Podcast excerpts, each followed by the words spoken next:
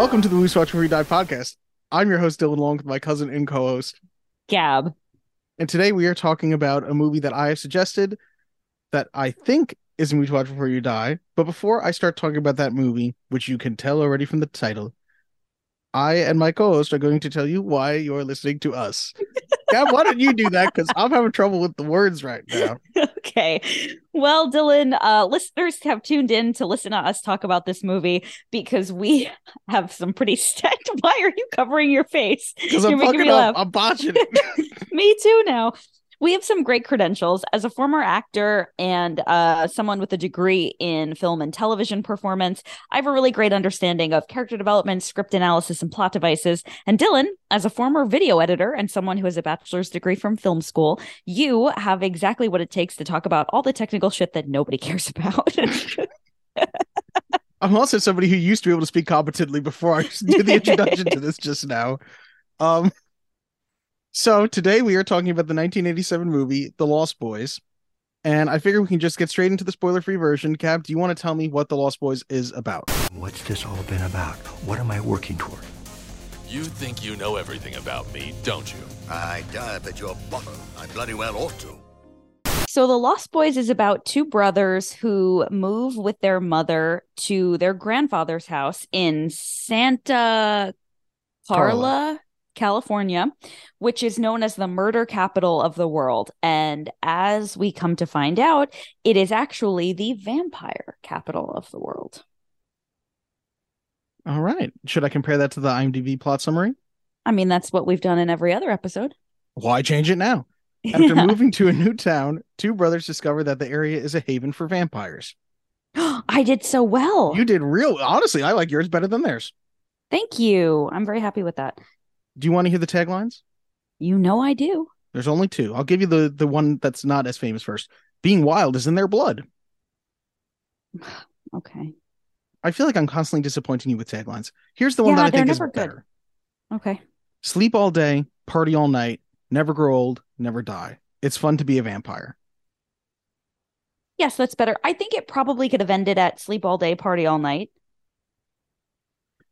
Or it could have just been never grow old, never die. Yeah, yeah, yeah. Either one would have been fine, but both together feels a little bit long and wordy and unnecessary. There's some bastard in marketing who just couldn't make a choice. Yeah, yeah. Well, just, let's just use them both. he said, I love them both. Okay. So, should we do a little bit more in depth description now before we get into our opinions? Yes. So, Dylan, eh, because this was your pick, I think you should be the one to kind of describe the plot. Um, maybe we get into spoilers, maybe we don't. I don't really, honestly, like this was not my choice, so I've only seen it once, obviously, but I don't feel like there's any like major spoilers that could really be given away that aren't kind of obvious. Um, yeah, but I, I feel like the tagline gave away the biggest spoiler of the movie. There's vampires. Yeah. Yeah. So a spoiler, no spoiler. I would say just for for those who haven't seen the movie, give us the gist.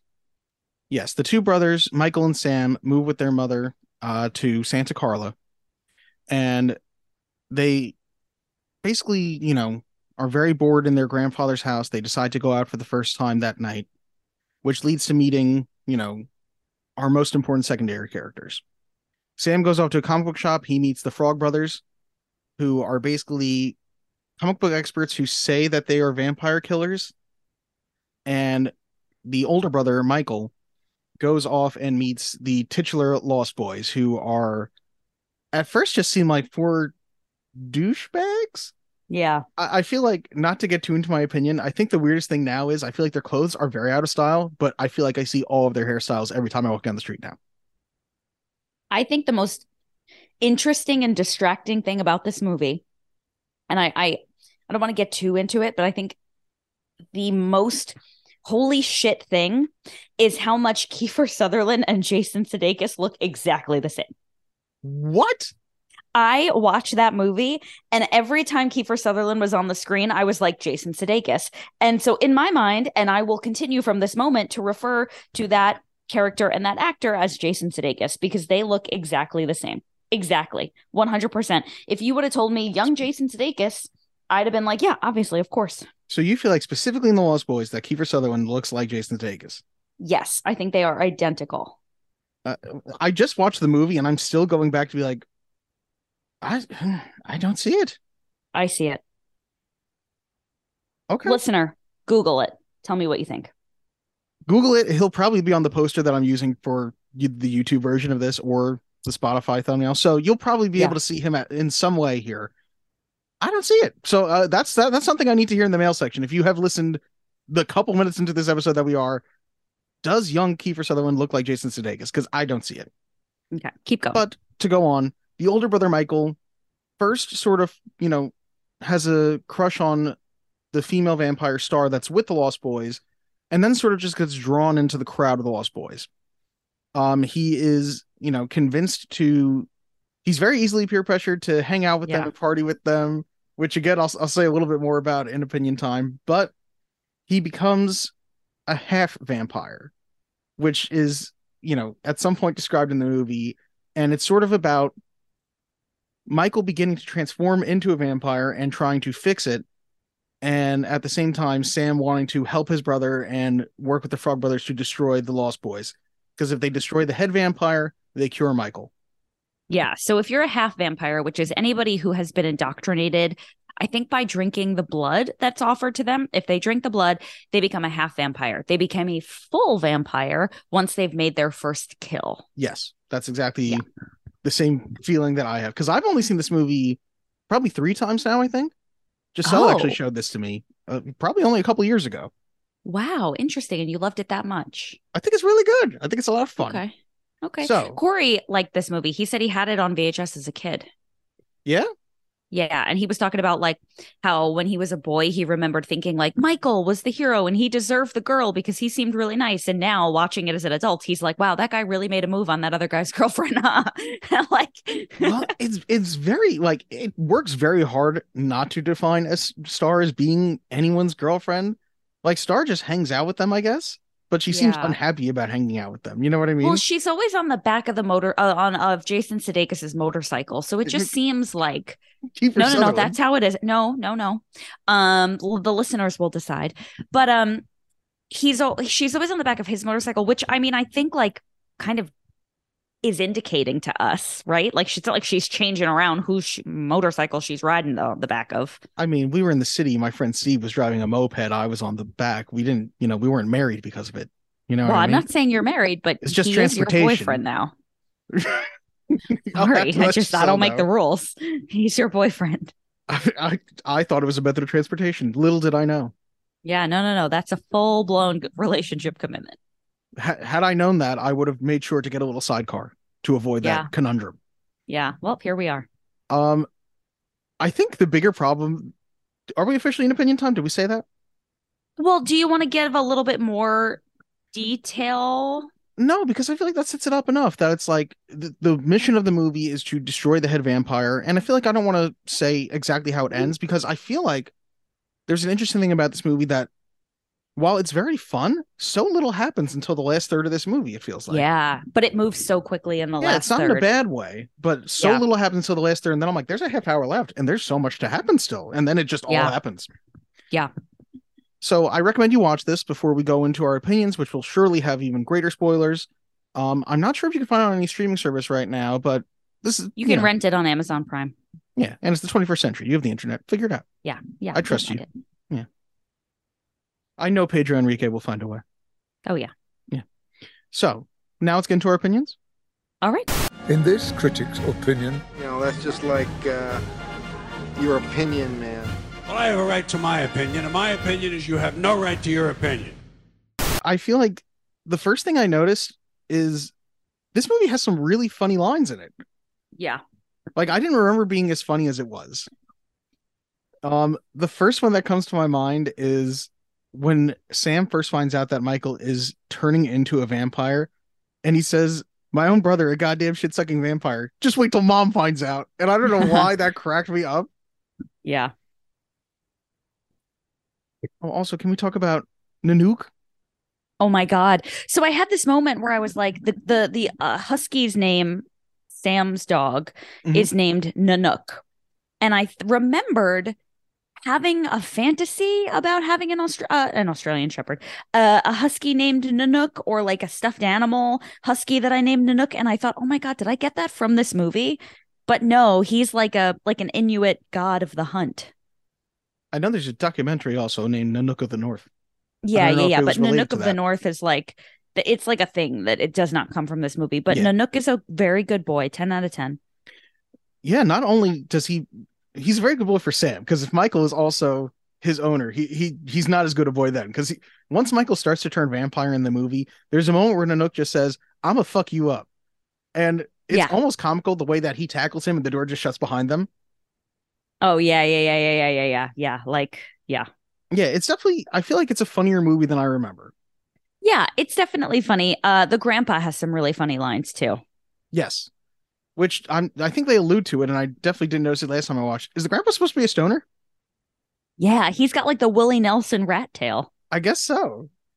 Also, Um, they they they see his pot on the windowsill Oh, is that and do they, like gesture about it. Yeah. I, I remember the gesture. I didn't notice uh the actual pot. I mean, that's what I assume they were pointing at a green bush, I tree, leaf. I did write down though. We talked about Michael and the peer pressure. There's that scene where this is a lot of playing with you know the things that we know vampires can do, the way that a vampire can hypnotize people, or the way that vampires can fly. I think it's really cool the way that they show some of those things. The first thing is you see it pretty much within the first five to ten minutes of the movie. The way that we like see the flying camera to show, I, I assume they didn't have the money to really show the vampires flying a lot. You know what I mean? I think you maybe see them like I fly, I say in air quotes, like a couple times at the end, and it's like very quickly shot because they don't want to show too much of that because they're like, eh, it looks okay. Yeah, yeah. But I think it looks great when they're just doing the thing of showing their point of view as they're flying. Yes, I agree. I really like the scene, and Corey said it was a very famous scene. I don't really recall have ever like ever having seen it before, where they're dangling off the bridge. Oh, I'm not sure if it is. Uh, I I didn't know it beforehand. You know what I mean? Yeah, he made a point of being like, "Oh, this is a very famous scene," and I was like, "Oh, interesting." But they're kind of just like hanging underneath a bridge, and a train is passing, and they're trying not to let go, and then they let go and they fall, and I don't really remember where they go when they fall. Well, it's interesting. We don't ever see where they go. We see the Lost Boys let go of the bridge and like they just fall into a fog. And Michael is still hanging on to the bridge with the train passing over the bridge. And so the bridge is shaking and he's having a hard time holding on and he's panicking, you know, presumably because he thinks he just witnessed four boys dying. Um, but then he Hmm. hears them from the ground being like, Come on, Michael, let go. I don't know why I made them into Mickey Mouse, but I'm just gonna keep I'm just gonna keep with it. They're like, Michael, Yeah. oh, don't you want to eat some people? Oh and Michael eventually lets go of the bars, and it's this interesting. I'm gonna say interesting instead of just bad because it's just a transition of him like pretending to fall. It's bad. It is bad. You gotta call. You gotta call a spade a spade. Be, it's one of those things. Objective. It's one of those things too, where like you can tell he's just standing there waving his arms around like he's falling because we can't see the bottoms of his legs. So Yeah. it's clearly that they just shot him and they're like, yeah, we'll overlay some fog over the shot or something and just have him go like, whoa. Yeah, and he is exaggerating. Like he's like, whoa. he's doing it for a while. He's doing it for long enough that he just stops screaming at some point. And it's just like, huh? Would you look at that? I'm still falling. Ah! It's like, it It's- yeah. so weird. and then it just shows him landing in bed. So it's clearly just meant to be like the transition of like he had a night of debauchery with the vampires or whatever. Yeah. But it looked so like that was very jarring to be like, you know? Yeah, it was. Uh, it was. It was. There were certain moments of this movie that were like very much 80s lower budget. We're trying to do our best here, like campy, low budget. I think something I've realized from this podcast is I clearly love the 80s and I clearly love Yeah. campy 80s movies. You really do. You really, really do. And it's funny because um one of the things I want to talk about is is the Coreys, right? Because both Coreys are in this movie. And obviously, you know, I have a thing for Coreys.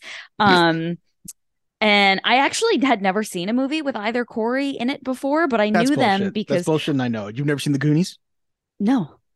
Oh my god, are you kidding me? I'm sorry. No, I've never seen Holy shit. I know. I'm sorry. I don't know what to tell you. I've never seen the Goonies. Anyway, as I was saying before you interrupted with what you knew was going to be disappointing, um, I knew about Corey Haim and Corey Feldman because when we were kids, VH1 had a very popular television show called I Love the 80s. And I watched every episode of I Love the 80s, but I had never really like seen anything from the 80s. So I knew about them. I knew that they both had drug problems and whatever, whatever. But wow, does Corey Feldman have a deep voice for a kid? Well, he doesn't. He is putting on like it's something that I would feel like I didn't even write it down because it wasn't important enough for the facts, but apparently Joel Schumacher told him, you know, the director, to you want to have that type of bravado like you are a Sylvester Stallone, Chuck Norris type of action hero. That's what you think that's what the character thinks he is.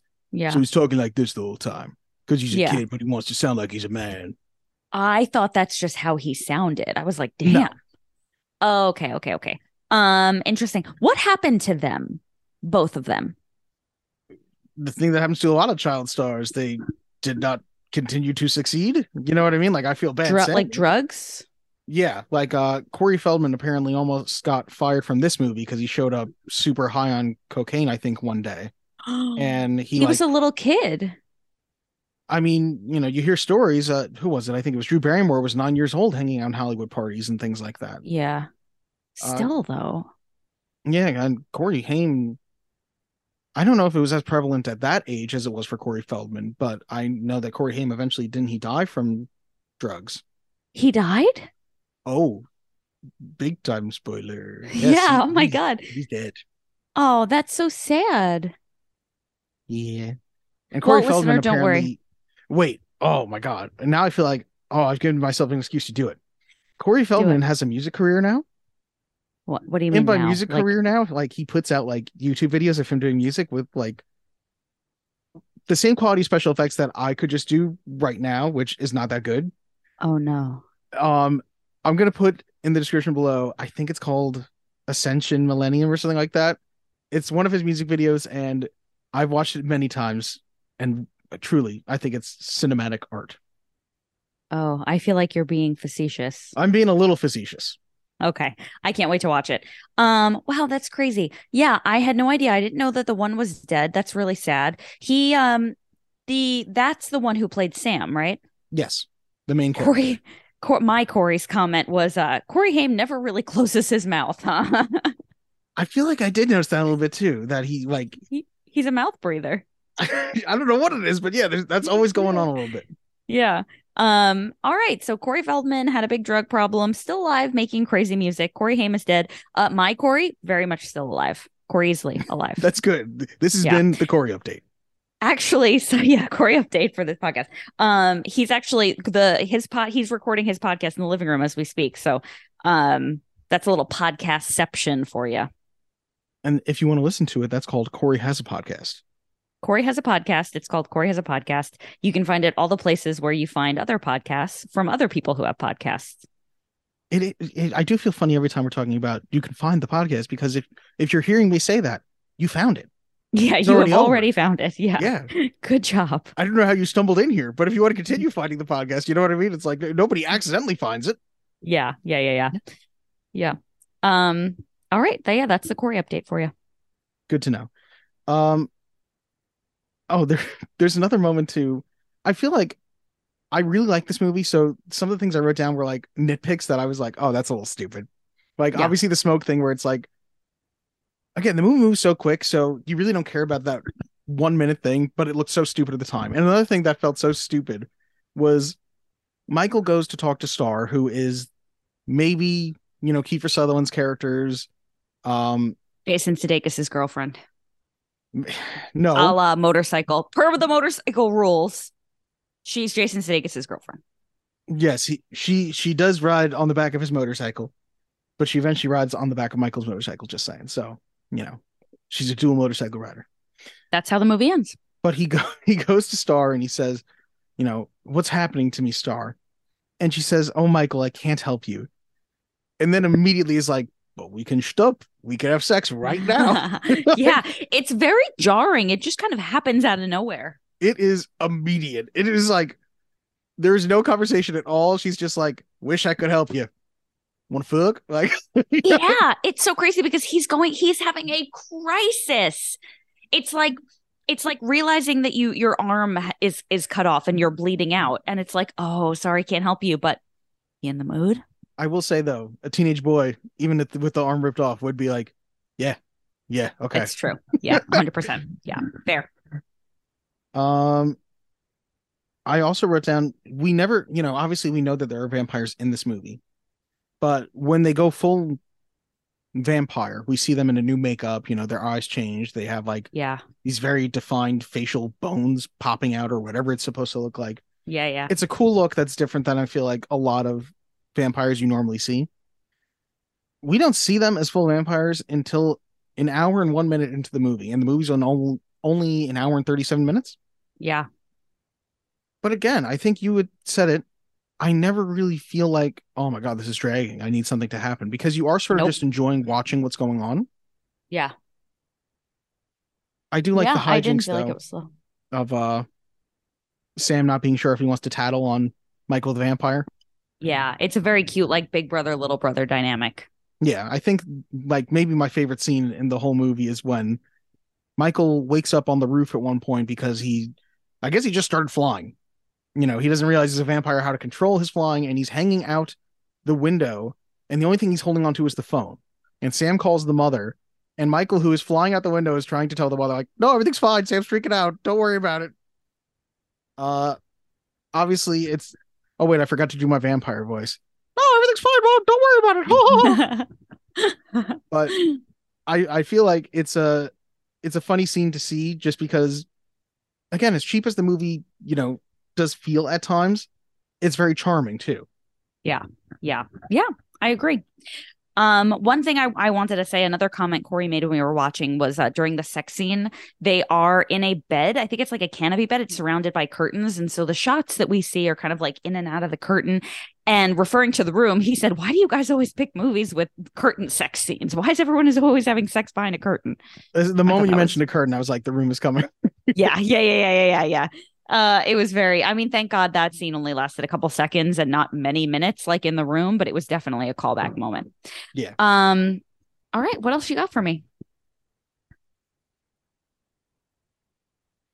it's clearly just a moment of the frog brothers getting too scared but it's a line i really like where i think it's corey feldman says um it's after they kill one of the vampires marco and they run out into the daylight you know i think the other one is saying oh we panicked and corey feldman goes they pulled a mind scramble on us they opened their mouths and talked like, it's such a stupid line that happened so quickly that i'm like what Yeah. does that mean Yeah, that's very random. I thought it was crazy after they kill Marco, or maybe it's somebody else. They like. Oh, they they shove somebody into the bathtub full of holy water and garlic. So obviously he begins to burn and then his body disintegrates and goes down the drain and then every pipe and and um drain in the house starts blowing up with bloody water. So like the toilet explodes, all the sinks are exploding and there's just blood everywhere.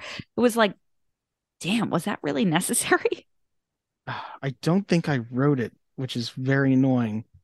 But I think it goes back to at one point the Frog Brothers say, "No two, you know, the vampires don't always die the same way. Some of them die young and screaming, some of them implode, some of them explode, and some of them go quiet." Mm. And in order, you have Marco who dies yelling and screaming. You have the guy who dies in the bathtub and he implodes, which causes all the pipes to explode. You have the guy who gets thrown into the stereo and his head explodes, which Mm-hmm. I don't know why, because there's nothing that good about it. And Corey Haim is doing his open mouth thing, but I love it when he goes death by stereo. Yeah, yeah, yeah. That was cute. Is he also a little lispy? Yeah, Not that there's a problem with that. It makes it all the more charming. Yeah. And the last one is Jason Sudeikis, who Mhm. uh dies quietly. Thank you. I still don't Yeah. see it at all. This is not. This is me just You're trying to have a mutual language. Fucking I don't see it. mind. You're out of your mind. It's Ted Lasso as a teenager. That's exactly what I was thinking. I was thinking you see this guy come up and you're like, oh, clearly he's the soccer coach. yeah. A hundred percent. Yes. All right. Um, all right. Do you have anything else to say? Yeah, just uh, you know, Michael needs to be stronger because after they make him think he's eating maggots and possibly eating worms, and they tell you this is blood, don't drink it, even if they all tell you to drink it, Michael. Don't do that.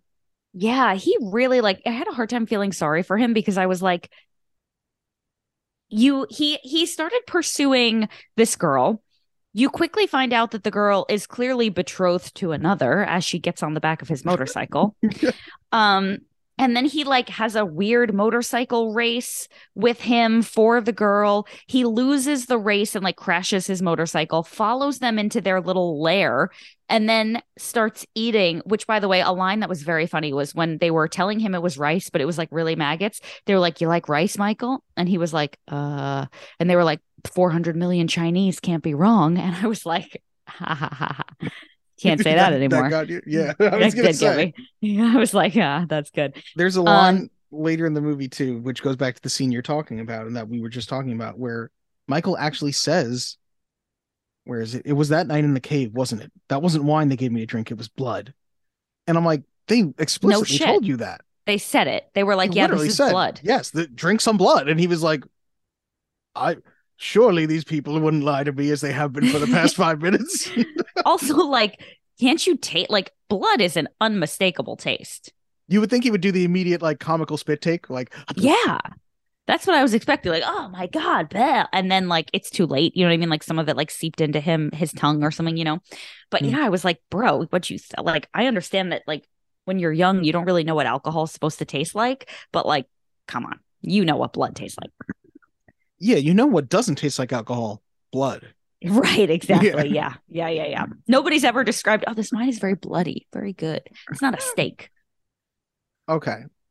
I feel like that is most of my major opinions. So I definitely want to hear some more from you. Um like specifically I have to ask, you know, as we're in spoilers now, did you see the ending coming? They they do hint at it, but I feel like they do a good job convincing you it's not what's going to happen. Um, can you be more specific about what you're referring to? Spoilers from here The on. in. reveal that the head vampire, spoiler spoiler, is Max. Yeah, you know, I think I knew that he was the head vampire. And when he says, I'm not going to come in unless you invite me, it was like obvious. Okay, he's the head vampire. But then at dinner, when nothing they did worked on him, I was like, okay, so maybe he's not the head vampire because I feel like the other obvious head vampire is um Jason Sudeikis. yes, So- David. as soon as Jason Sudeikis died, but Michael was still a vampire, it was like, okay, it's this other guy. So I don't really think it was like a huge plot twist because they hinted to it and then they didn't really do a very good job like diverting you other than that one scene. But then you come to find out a little bit later that like if you invite a vampire into your home, none of the the things you do will work against him. Like you're rendered powerless against him. Yeah, that like some of the normal things won't work. Yeah, like the the garlic and the holy water and whatever. So I was like, oh, okay, that makes sense. Yeah, of course it was him. It was him the whole time. Um, so I, I don't really think it was like a shock.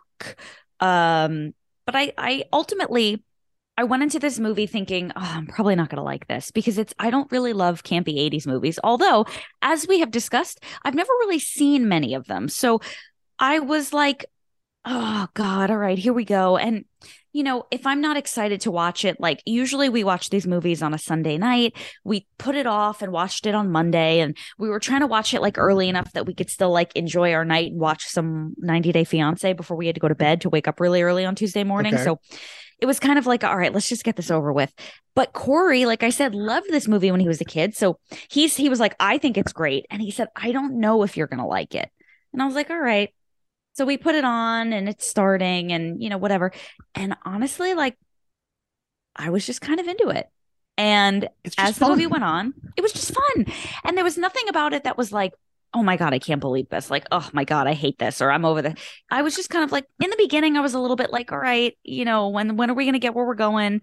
And then it just kind of like got better and better and better. And by the end, I was like, it was a 90 minute fun ride. I really liked it. Um, would I ever watch it again? Uh, I don't know. Maybe, maybe not. Um, I feel similarly about it as I did about um uh The Legend of Billie Jean. Which of course did get the the pity movie to watch before you die, as you can see on the description below. I don't know that it was a pity to watch a movie to watch Before You Die, but it was definitely like a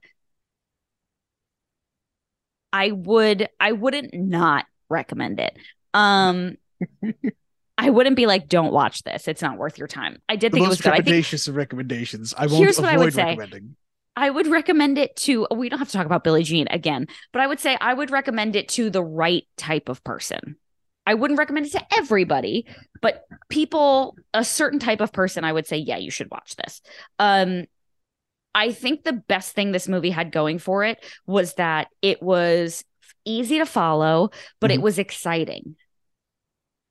There Yeah. wasn't really like a dull moment.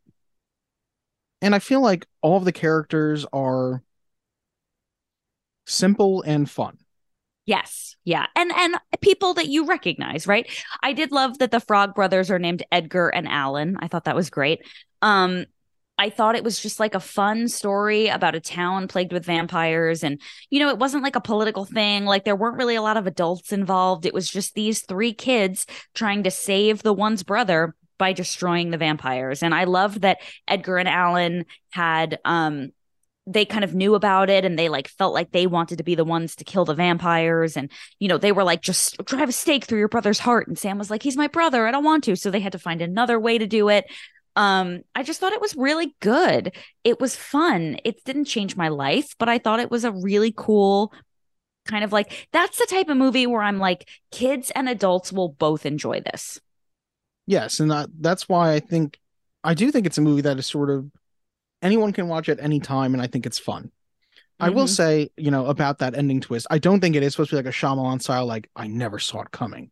Yeah. But I do think it's a fun thing because I think it convinces you enough that, oh, I guess it's not Max, to the point that once David Kiefer Sutherland, Jason Sudeikis dies, because I feel like I have to call him all the names now. Yep. Um, that you're like, oh, so it should be over now, and then you're like, oh, it's still going. Like it's like you're not shocked that it turns out to be Max, but you're like, oh, it's still a little bit more. yeah there was a diversion for sure Yeah, hopefully you've had enough fun by then that you're like, ooh, another villain. yeah 100% I will agree. say that actor who plays Max, he, you know, he's such a nice looking guy and like a dorky looking guy. And I feel like they try to make him look scary as a vampire, and I'm like, you, you look like an even bigger dork somehow, sir. You are the dorkiest vampire I've ever seen. Yeah. Yeah, he's very dorky. I totally He's not very agree. scary looking. No. It's also not good vampire dialogue to be like, I thought it'd be one big happy family, and it's like, uh, no, this is, you're not scary. But I don't know if it's supposed to be scary by that point either. Is any moment of this scary? Do you think it's supposed to? I don't know if it's supposed to be horrific No. at all. Yeah, I don't think so. I mean, there's definitely like a little bit of gore, but not like scary gore. Just like, whoa, that guy exploded. Yeah. Apparently, I know that they cut out like more gore. Um, Interesting. I know that David Kiefer Sutherland, and Jason Sudeikis. Apparently, at one point, they attack those guys on the beach, and you see a quick shot of him bite the back of somebody's head. And apparently, Yeah. there's a longer version they filmed of that where he like tears the back of that person's head off. That they like created a whole special effect for, and then they cut it out. Interesting. Yeah, that was that was a very bizarre. Like, did he just bite that guy's head? Yeah, but straight in the back of it, which would Yeah. not be a good spot to bite somebody. No. All right. It sounds like our opinions, which have been mostly positive, have been gotten out. So I'm still in suspense for what our verdicts will be. Should we get to some facts before then, though? Back me up. I want the truth! Face the facts, ducks. Facts have no place with an organized religion. Okay. Let's start where we usually do with our uh, ratings. IMDb gives this a 7.2 out of 10. On the Rotten Tomatoes tomato meter, it has a 76% with an average rating of 6.4 out of 10, 58 fresh reviews, and 18 rotten. The audience score is 85% and an average score of 4.2 out of 5. The movie had a budget of $8.5 million and grossed $32.5 million. Wow. It was directed by Joel Schumacher, who also directed Flatliners, Falling Down, Batman Forever, and Batman and Robin. Of course he did. Side note, he also wrote Car Wash and The Wiz. Oh, I, weird. I was just like, what? That's I bizarre. Yeah, I felt a need to include that. And I was like, did he write on this? And no, he did not. So it's just weird that he had a couple writing credits. And and such a random, very esoteric Yeah. genre. This movie right. was written by Jan Fisher, James Jeremias, and Jeffrey Boam, who also wrote The Dead Zone, Inner Space, and The Adventures of Brisco County Jr. Okay. Uh, stars Jason Patric as Michael, who you may know from Sleepers and The Alamo. Which did you watch The Alamo in school? I feel like no. is this My Great Gatsby, where I assume everybody watched The Alamo in high school? Yeah, yeah. I'm like, of course, we all know Jason Patric as the Alamo, David Bowie. No, not David Bowie. Who's Bowie knife? Jim Bowie? I don't Bowie? know. Jim Bowie? I'm fucking up. Somebody will correct me. Hold on. Sally would like to say something. Sally. Her silence speaks volumes. Did you hear her? No, I didn't hear a goddamn thing. This is like when you talk about that imaginal, imaginary baby that you hear in the walls. No. Sally. Oh, that one I heard. Okay, that was cute. Okay, thank you. Um, All right, that's how Sally felt about this movie. Sally, what'd you think? that sounds positive. That was that was like a oh, she's rubbing her head against the microphone. She she's such a good girl. That's gonna sound terrible when I go to edit this. Sorry. Blah, blah, blah, Um. Corey Haim as Sam, who you may know from Lucas or License to Drive. Dianne Wiest as the mom Lucy, who you may know from The Birdcage and The Edward Birdcage. Scissorhands. By the way, I still resent you for your verdict on the birdcage. I regret nothing. Barnard Hughes as the grandpa, who you might know from Iron or Blossom. I wrote that down. I don't even know what that is. Hmm. Edward Herrmann as the head vampire Max, who you could know from Overboard and Gilmore Girls. Kiefer Sutherland slash Jason Sudeikis as David, who you may know as Jack Bauer from 24. Who are we kidding? You know him as Jack Bauer from 24. Yeah. Um, I think he had like one line, but I have to point out Alex Winter as the vampire Marco, who you may know as Bill of the Bill and Ted movies Interesting. he's just like he's just there and you can't help but be like oh it's vampire bill party on Yeah. bill like it's like what are you doing here okay Yeah, yeah, yeah. jami gertz as star who was in twister and lastly as the frog brothers corey feldman who you may know from the goonies unless you're gab and stand by me and jamison newlander who you may know from the blob and bone tomahawk Interesting. corey feldman won a young artist award for best young actor in a horror motion picture Love that. and it won a saturn award for best horror film in 1988 Brilliant. which is weird because I don't, I, I don't know. Were people more scared of this at the time? I don't know. Critics' consensus: flawed but eminently watchable. Joel Schumacher's teen vampire thriller blends horror, humor, and plenty of visual style with standout performances from a cast full of young 1980 stars. Yeah. Couple short reviews. Roger Ebert gave it two and a half stars. When everything is all over, there's nothing to leave the theater with. No real horrors, no real dread, no real imagination. Just technique at the service of formula. Which I don't know if it's like I can't tell if he is shitting on this movie or if he's like, you know what, it didn't leave me with a lot, but I had fun. Like I, he could kind of be saying either one of those things depending on the tone I read it. Yeah. Yeah. Sally, what do you think? Sally, meow. She has nothing to say. She's not helping at all. Michael Wilmington from the Los Angeles Times. I have got so much cat ass in my camera feed right now. Uh, Michael she puts Wilmington. her asshole right in the camera. from the Los Angeles Times. There's always room for fancy trash. And this movie about a gang of punk vampires terrorizing the new kids in town seems capable of providing some. Then the characters open their mouths. Oh. Rita Kempley from the Washington Post. It starts slow but finishes fast with some clever plot twists. In the end, all is not lost with these boys. Oh. That is, it's just such a dumb way of speaking. Perhaps all is not lost with these boys. I'm like, oh my god. Uh, and lastly, Peter Travers from People. If it's nothing to really sink your fangs into, it's often very funny. Yeah. Do you want to hear the fun facts now? Please. This was Corey Haim and Corey Feldman's first film together, which marked the start of a popular 80s trend, The Two Coreys, in which Feldman and Haim starred together in a number of teenage films. Wow, I didn't realize that. So was that on purpose or it just happened to be that way? I think it just happened, and I think they became really good friends. Like, I think they just Okay. had good chemistry together. Cool. Santa Cruz, where Santa Carla takes place, was once plagued with the reputation of being the murder capital of the world because of a series of very brutal murders by three different, very disturbed men in the early 70s John hmm. Linley Frazier, Herbert Mullin, and Edmund Kemper. Santa Cruz endured 28 murders over a 30 month period between 1970 and 1973. Damn. I think that's why they had to change the name because Santa Cruz was like, we don't need this PR, please. yeah, please, please help us.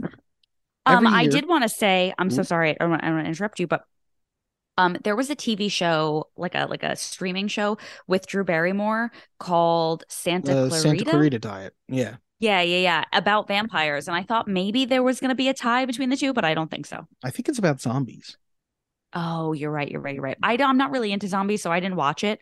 Um, but it did it, that did occur to me, but I guess for not. There's also a movie that I thought could relate to this. It's a Santa Claus is coming to town. yes, yes, of course.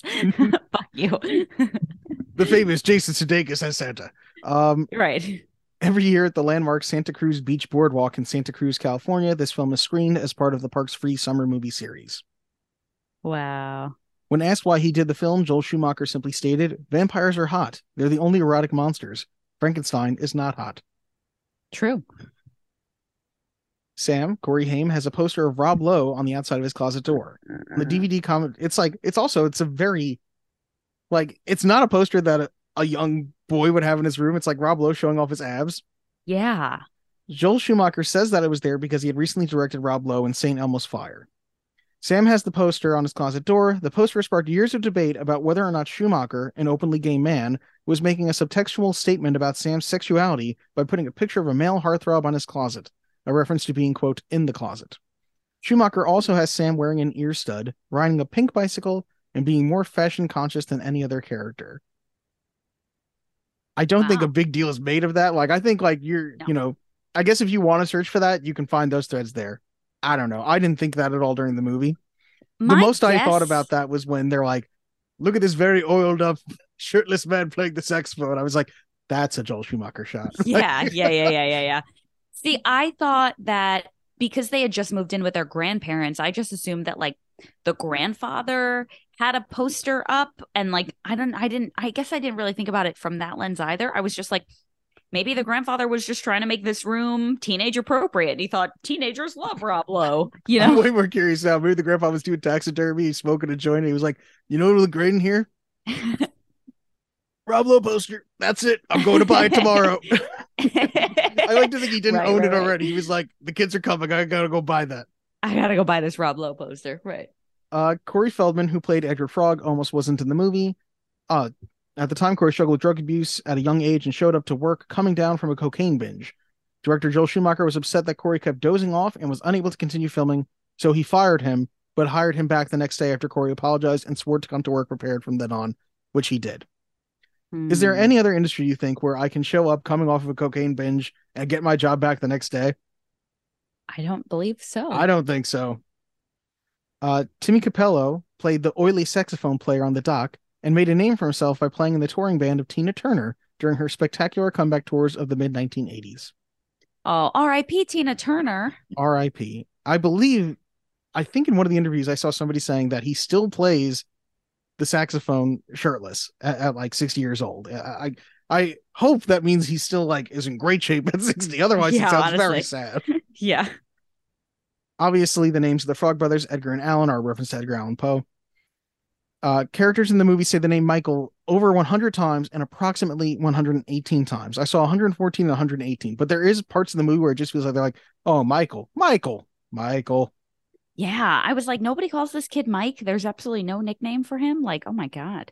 I always think of there's a uh, the Sopranos episode where Christopher is interested in acting, and one of the acting exercises is you can have an entire conversation just by using A and B, and they're like A, B, A, B. Yeah. And it feels like people are doing that in this movie with Michael. They're like, Michael, Michael, Yeah. Michael, Michael.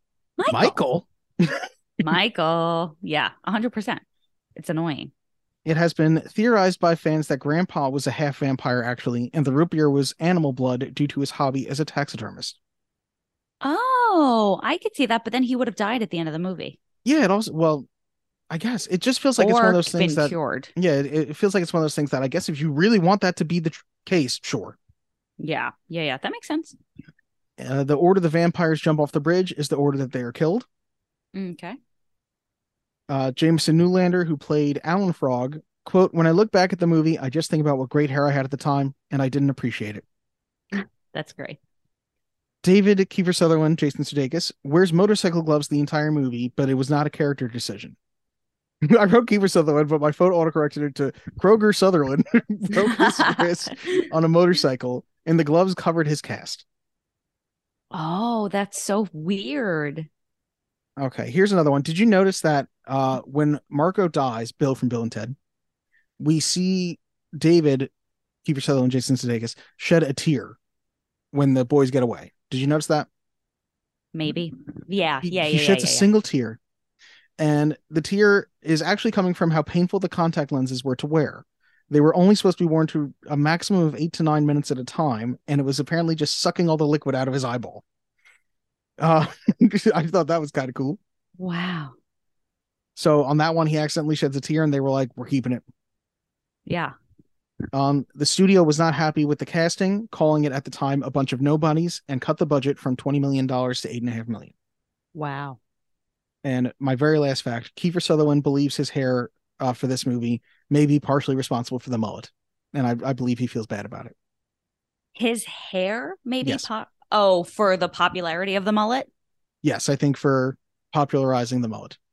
Mm, could be.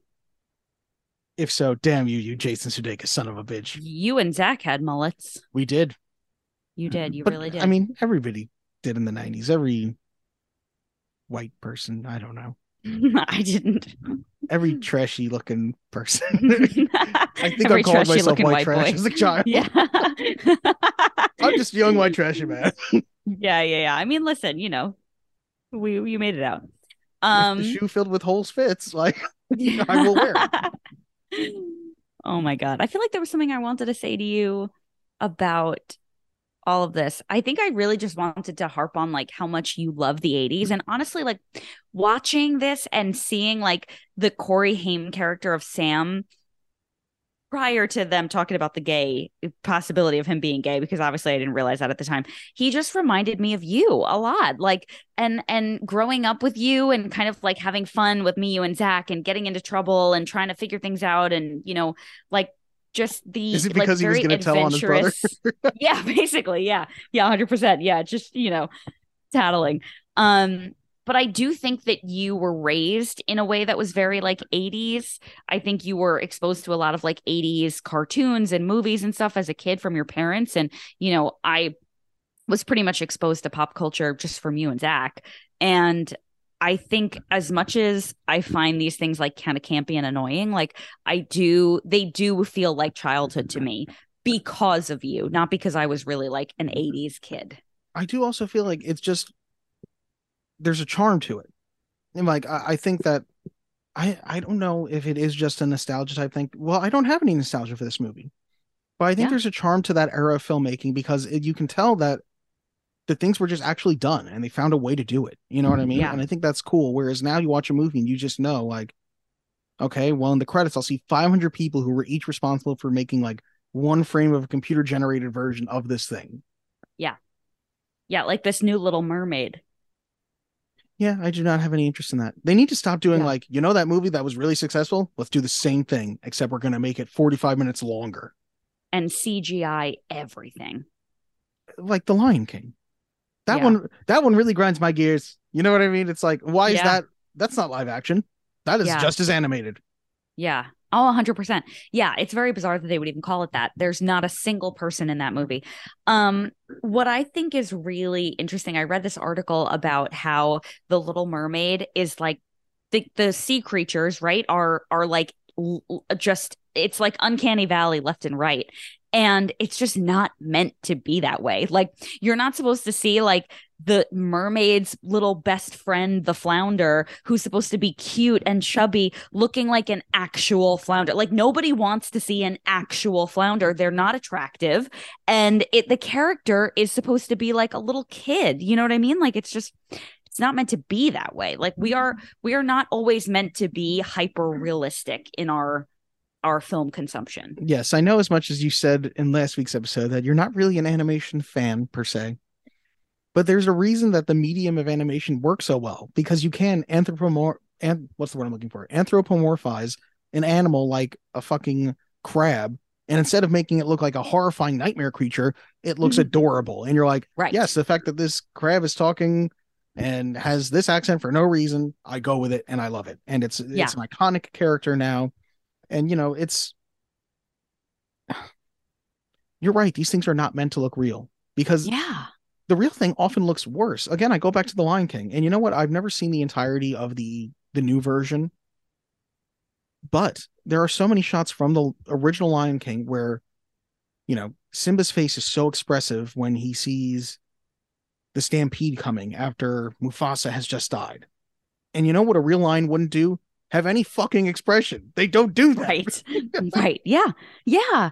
Exactly. And it's just, you're just not meant to consume those characters with that emotion it being realistic. Like, it's just, it doesn't make sense. Um, and uh, I do like, ever since we watched The Thing, I do love seeing practical effects in movies. It's unfortunate. The the thing is like to me that is the the top of the the tower of practical effects. I would watch it again with Corey and maybe revisit it. But I think you owe it. I think you owe it to the thing because you've referenced it several times. I know. And it really like I've actually watched YouTube videos about how they did the effects because I everything you told me I thought was so cool. Um it is. maybe maybe we will. Maybe we will. Maybe for your birthday. Okay. I don't know. That seems weird. I should choose what I do for my birthday. Okay, but I'm saying maybe on my own, in my own free fucking time, as a gift to you, I will rewatch that movie and maybe we can do a bonus episode about it. Maybe. We'll see. I think what you mean to say is thanks, Gab. You didn't do anything yet. you want me to up. hypothetically thank you? Yes. Thank you for having the inkling, the notion of doing something. You're welcome. Anything for you. All right. I can thought we that I would solve world please? hunger. You're welcome, world. Yeah. Yep. And on that note, we should break away from the Lost Boys for a minute and get to some mail. Mail. Mail time? When you control the mail, you control information. Mom asked me to ask you if there's any mail for us here by mistake. What? So enthusiastic about the mail this week. Yeah. All right, we got a couple comments on your name. First, we got one from Scotty. So there's a future episode on parentheses. Can I say it? The Fugitive. Scotty, you have depicted the code where I mistakenly like made Harrison Ford and Tommy Lee Jones or reverse that or whatever. Uh, Tommy Lee Jones and Harrison Ford was a dead giveaway. The ch in Alberich is pronounced k. Oh, I guess I read that right. I this is Oh. referencing a comment he made last week about a podcast. If Oh you listen to Action Film Face Off, you'll learn how to pronounce Jared and Jackson's last name, which I would highly recommend, especially since some of the movies reviewed on that show, such as Die Hard, True Lies, Robocop, and Raiders of the Lost Ark, have been one of the films they faced off against another film, which ironically are all movies I've picked as well. Yeah. But I got to tell you, if they don't do Vampire's Kiss, I don't really care. Not enough people talking about Vampire's Kiss every day. Not enough people. It's got to be a part. We got to bring it back into society. That's the I want the Nicolas Cage multiverse where it's just him and Vampire's Kiss versus him and Face Off versus him and Yes. Spider-Man Noir. Yes. Honestly, I would watch that movie of all Nicolas Me Cages. too. It's always fun to listen to. Dylan, since you're a bit more of a nerd, I'd also recommend the Longbox Crusades podcast, Amazing Spider-Man Chronicles, formerly Crusader Scotty. Chronicles. What podcast do you go on and talk about our podcast? That's a good question. That's what I Scott, wanna are you leaving recommendations for other people on other podcasts for this podcast? Yeah, come on. Their flagship show, Fan Film Fridays, and Comics to Console Crusade, which the most recent episode of that podcast was on Batman Arkham Asylum, which features the Mask of the Phantasm voice cast. So yeah, I definitely recommend checking out the Longbox Crusade network if you get a chance. Okay, we'll do. Perhaps I shall. We have a comment from a new commenter, Blue. Blue. I found- brr, brr, brr. Well, his picture's Pikachu, so I don't know if it's Blue's Clues Blue or not. Mm. I found it funny when Gab, parentheses, sorry, not sure, so I'm guessing this is his first episode, Mm. said, Is this like Inception the anime? When Inception is based on the anime movie Paprika. Nice discussions. Thumbs up. Oh, first of all, thank you. Yes, I do know it's a it's a, an untraditional name, perhaps. Um, short for Gabrielle, not not Gabby. Never, never Gabby. Um, Gabby, But, is uh, not an unconventional name at all. I think it's a very common name now, no? well, uh, sometimes I feel like when I say Gab, people are like, "What?" You know what I mean? Hmm. But anyway, that was cool. And wow, interesting. Fun fact. Didn't know. Blue, this was a very nice positive comment, and I appreciated it. Yeah, thank you for joining us. And now we have another comment from Scotty. Hmm. Scotty was like, I've come back. um, I thought of a little bit for this episode. Can you guess what this is a reference to? Gab. oh, This is I'm this is like a whole dialogue thing. So I'm gonna I'm gonna say the character who's saying each thing. Gab, since we're all gonna die here, what's there's one more secret I must share with you. I did not care for your name. Giselle, what? Gab, did not care for your name. Dylan, how can you even say that? Gab, didn't like it. Giselle, Gab, it's so good. It's like the perfect movie. Gab, this is what everyone always said whenever they say, Dylan, Ryunosuke Kamiki, Monet Kamuroshiri. I mean, you never see Ryo Narita, Gab, fine, fine, fine actor. Did not like the movie. Corey, why not? Gab, did not, couldn't, couldn't get into it. Giselle, explain yourself. You're stopping I know me? where it's going. I Oh, know okay, where I'm it's going. going. I know where it's going. Explain yourself. What didn't you like about it, Gab? It insists upon itself. It insists upon It itself. insists upon itself, Giselle. Giselle, what? Gab, it insists upon itself. Giselle, what does that even mean, Dylan? Because it has a valid point to make. It's insisted. Gab, it takes forever getting in. You spend like six and a half hours, you know. I can't get through. I've never even finished the movie. I've never even seen the ending. Dylan, you've never seen the ending? Z, how can you say you don't like it if you haven't even given it a chance? Giselle, I agree with Z. It's not really fair. Dylan, it's outrageous. Gab, I have tried on three separate occasions to get through it, and I get to the scene where all the guys are sitting around on the easy chairs.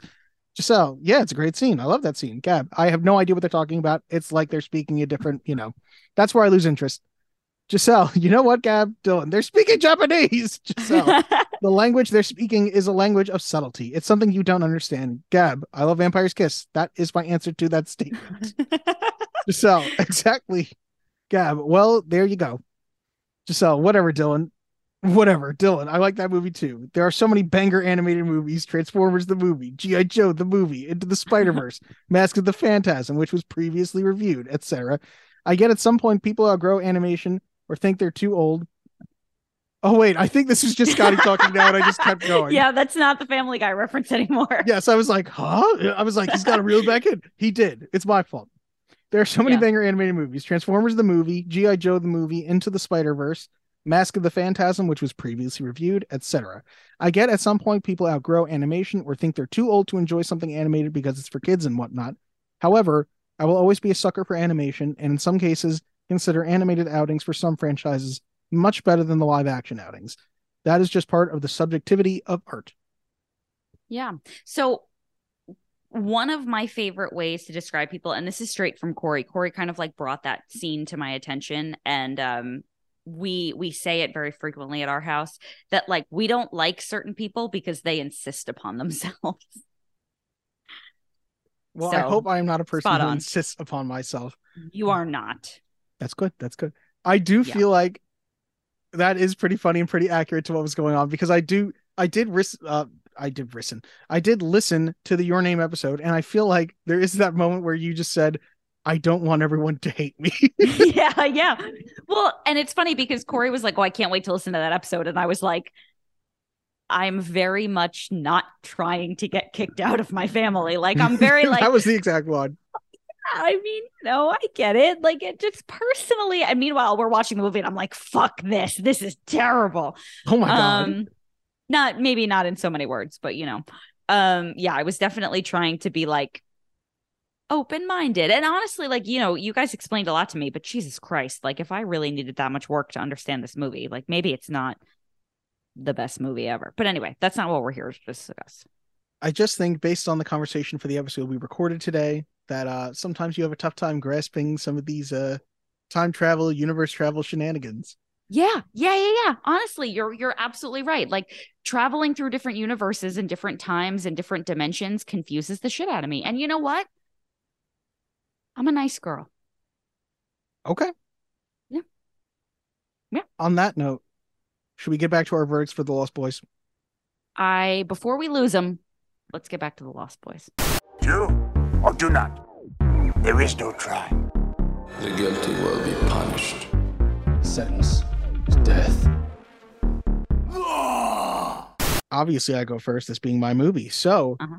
I think it is a movie to watch before you die. I think it is simple and fun in a very delightful way. You know, much in the way that we sometimes talk about Robocop and the satire of it, or, you know, we talk about some of these movies and we talk about the meaning behind them and things like that. I don't do that at all for this movie. This is much more like game night where it's like, I just had a great time watching it. You know what I mean?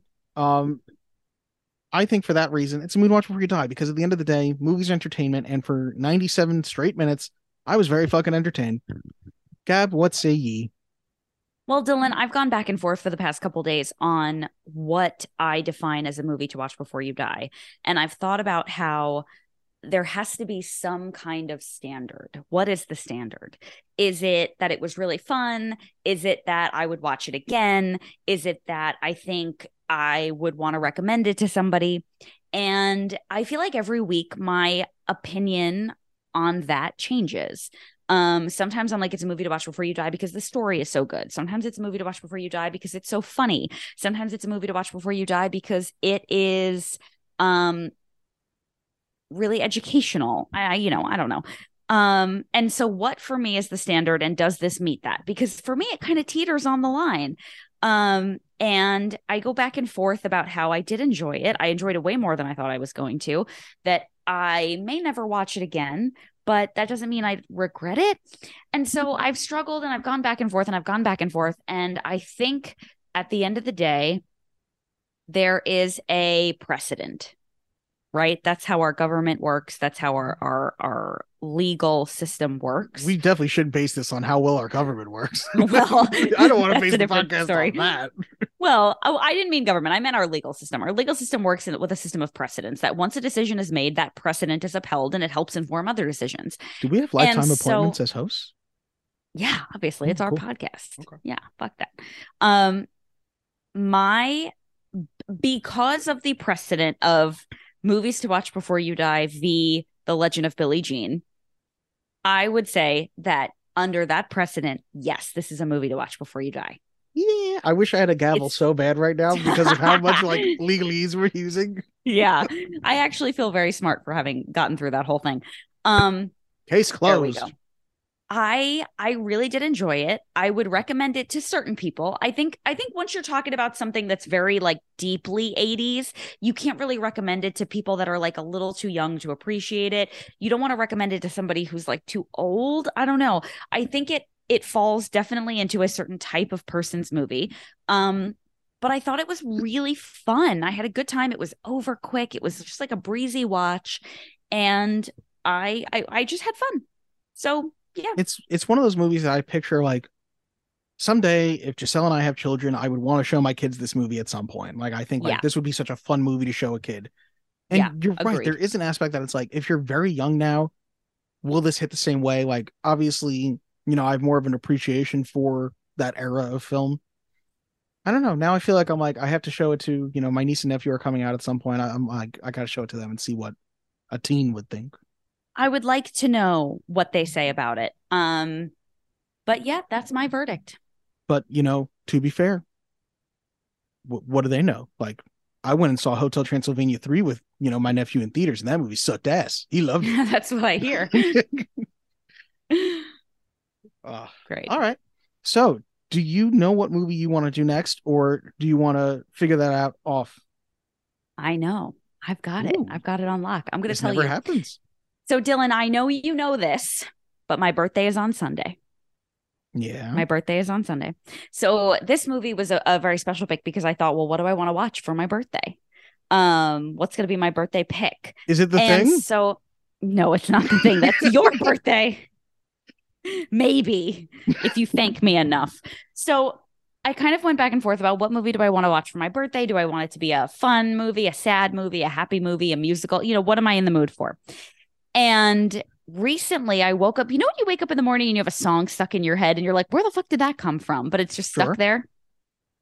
I had a song from a movie stuck in my head, and it's actually the first movie that when we discussed doing this podcast and we had decided that there was going to be a um uh, uh we were going to talk about movies that wouldn't otherwise be on like the rolling stone list of movies to watch before you die and so as soon as we had come up with that i was like i know exactly which movie i want to start with and we've just never done it and so that movie is the 2001 what i think is a classic perfect movie musical do you have any guesses Phantom of the Opera.